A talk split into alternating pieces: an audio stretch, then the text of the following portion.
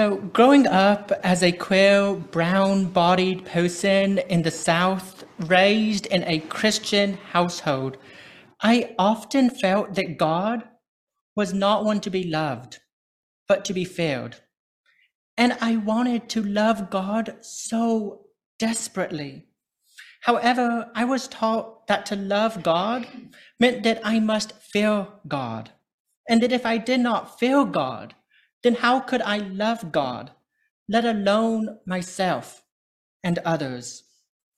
I was trapped in a vicious cycle of seeking approval and the love of God, a God who I didn't even know fully if I believed in or wanted to believe in, if that is what loving God meant. All of this to say that at 12, I knew that I was queer, and at 14, came out. Of course, soon after coming out, bullying started. And when it did, not knowing where else to turn, not fully knowing if I wanted to turn where I did, I went to my church, trying to find answers. All I could think was that for some reason, God was punishing me for being queer, that I was not the child the church wanted me to be, and that instead I was the outcast of the church and Christianity. And I learned fairly quickly that being a member of religion meant hiding a part of who I was, acting like something I simply was not. I felt so unimportant, alone, and unwanted by a very community that once told me that they saw me, that they loved me, that I was whole and welcome. I began telling myself that I was none of those things. And of course, others told me as well. When I was 14, I wanted a path of love and acceptance to be my Christian faith. And the church, it was all I knew, something I held dear, but it wasn't. And it simply could not be. Not at that moment, at least. So I sought a path of love and acceptance that could hold all the complexities of life. For me, this meant I stopped going to church. I stopped thinking about religion and spirituality altogether. Maybe many of you did the same thing. When a path closed, when the door slammed shut in your face. But something brings us back, doesn't it? I told myself I would never go back. Yet, at some point, I did. But before doing so, I gained a better understanding of who I was. I began exploring spirituality, religious traditions, nature, and so much more. Of course, I didn't know anything about the love of Unitarian Universalism, but I often wonder what would my life had been like if I did? Would I have been wrestling with all of the questions swirling around in my 14 year old brain that I was unloved, not welcome, that I was somehow the screw up and not the system? As the years went on, I learned more about who I was, what I believed, and I explored what kept an ember of hope and love alive inside of me when so many people said I shouldn't be alive in the first place. And then it happened. Something I said would never happen again. On the morning of January 1st, 2017, I woke up at 4:30 in the morning, something I often don't do, especially then. And at 1045, I found myself at church, a Unitarian Universalist church in East Tennessee. And I remember that feeling. I remember crying tears of joy, not ones of sadness that I had cried so many times before that. I remember the feeling of knowing that I had found something that I didn't even know that I had been missing. I knew that in Unitarian Universalist communities that I would be welcomed for who I was, that I wouldn't need to hide the fact that I was queer, and that indeed it would be lifted up, celebrated even, as would all the other things that I was so used to people having to hide by their faith communities. I was so moved that I joined the church a little over a month later, which for a kid who said I would never go back, joining a month later was significant. And I found myself speaking before the congregation soon after that.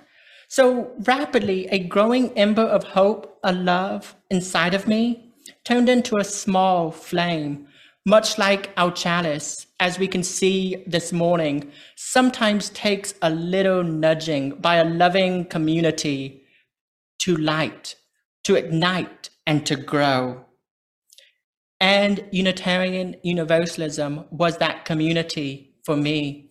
Perhaps it was for you as well. And that's why you are joining us here in person or online this morning. So over time, that flame became bigger and bigger until I could no longer ignore its presence. It's calling out to me, the countless voices in my head, which I chose to ignore for so long, or the many voices all around which began asking me the same burning question for about a year and a half. Have you considered seminary, Roddy? This question echoed in my mind.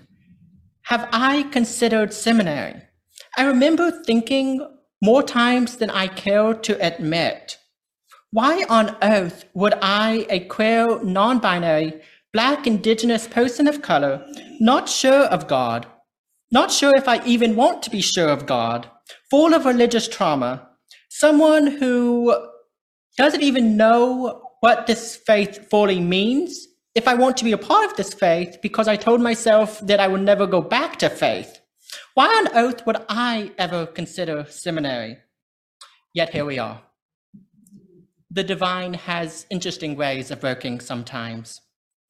I'm a seminarian, public aspiring public theologian, studying at Meadville Lombard, and serving as a intern minister not far from here in Fredericksburg, Virginia. And thus that burning question, have you considered seminary, is a reality that I now am called to answer yes. I have come to know that there are many paths to love. I left the Christian faith. I left faith and religion altogether and eventually returned to it in a new light, which in and of itself is a path of love. It is a path that did not come easy. And I'm assuming it's a path that didn't come easy for you as well, knowing that many Unitarian Universalists leave faith and come back when a pathway opens up for them. This new path for me is one that really only started in January. That is the path of being able to name and own that I am still a Christian, even though I tried to leave many years ago. This started in January when I attended a conference in Washington, D.C., for queer Christians who knew such a thing existed when I was 14. This, the conference theme was liberated to love. And being a Christian conference, the sacred text showed every day in various forms came from Isaiah 61, verses 1 through 4, which is found in the Hebrew Bible. This text speaks a powerful message that as a queer Christian kid in the South was one that I remembered, one that I often felt was used to oppress me, and one of the reasons that I left the church in the first place. And yet, here at this conference, among other queer Christians who were trying to figure out who they were, I heard it in a new way perhaps because it was translated differently. The text that we read says this The Spirit of sovereign love is upon me, because love has anointed me to proclaim the good news for the poor. They have sent me to bind up the brokenhearted, to proclaim freedom for the captives, and release from the darkness of prisoners to proclaim the year of love's favor, for the days of our love, to comfort all who mourn. I had to mourn who I thought I was. And I'm sure at some point in your life, you've mourned who you thought you were as well.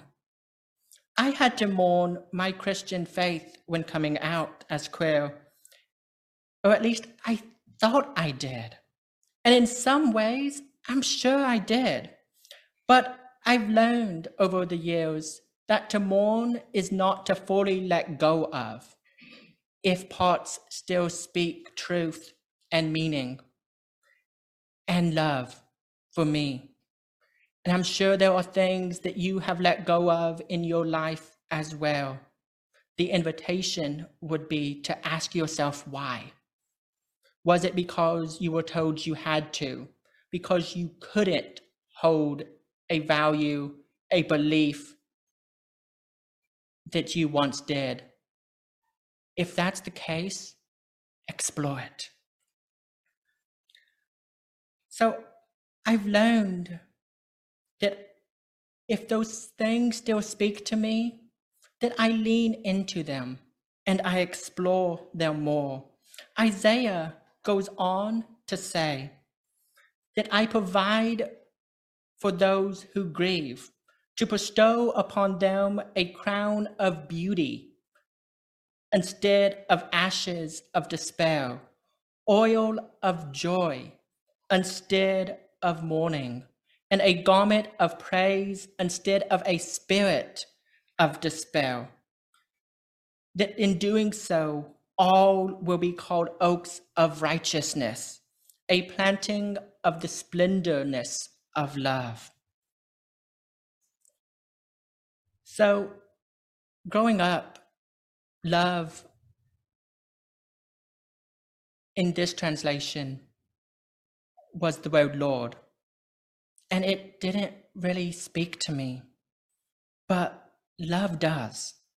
So, that idea of the word love is one that I choose to insert here, and one that I choose so often, and many of us do, in place of God, because God is something that has been used to oppress, but it can also be used to liberate with new meaning.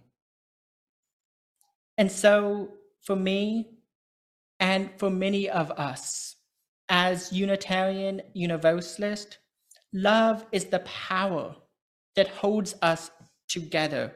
It's at the center of our shared values. In love, we become accountable to one another, to our living and to our being. Our shared values and our spiritual discipline of love call us to do justice. So today, I'm still that queer Christian in the South. but something has changed. For I'm on a path to ministry. And in those early days, I questioned everything. I still question everything, don't get me wrong. But what has shifted is that instead of a crown of ashes, I accept one of beauty. Instead of a spirit of despair, I choose to have a garment of praise. And our Unitarian Universalist faith allows for all of us to do the same. For myself, I believe in a radically inclusive God, a Christian faith grounded in and strengthened only by our Unitarian Universalist faith communities. But that's just me. And I know there are many paths to love. So, together, beloveds, may we explore, continue to explore, and keep exploring all of the paths of love, knowing that we cannot possibly name nor explore them all in one service, in one month, in one lifetime. The good news of our Unitarian Universalist faith is that we are all invited to continue on the journey, to keep seeking, exploring, and sharing our paths of love with each and every person who at some point in their life finds themselves here among us. Or maybe they don't. Maybe it's in the grocery store. Maybe they never find our faith community.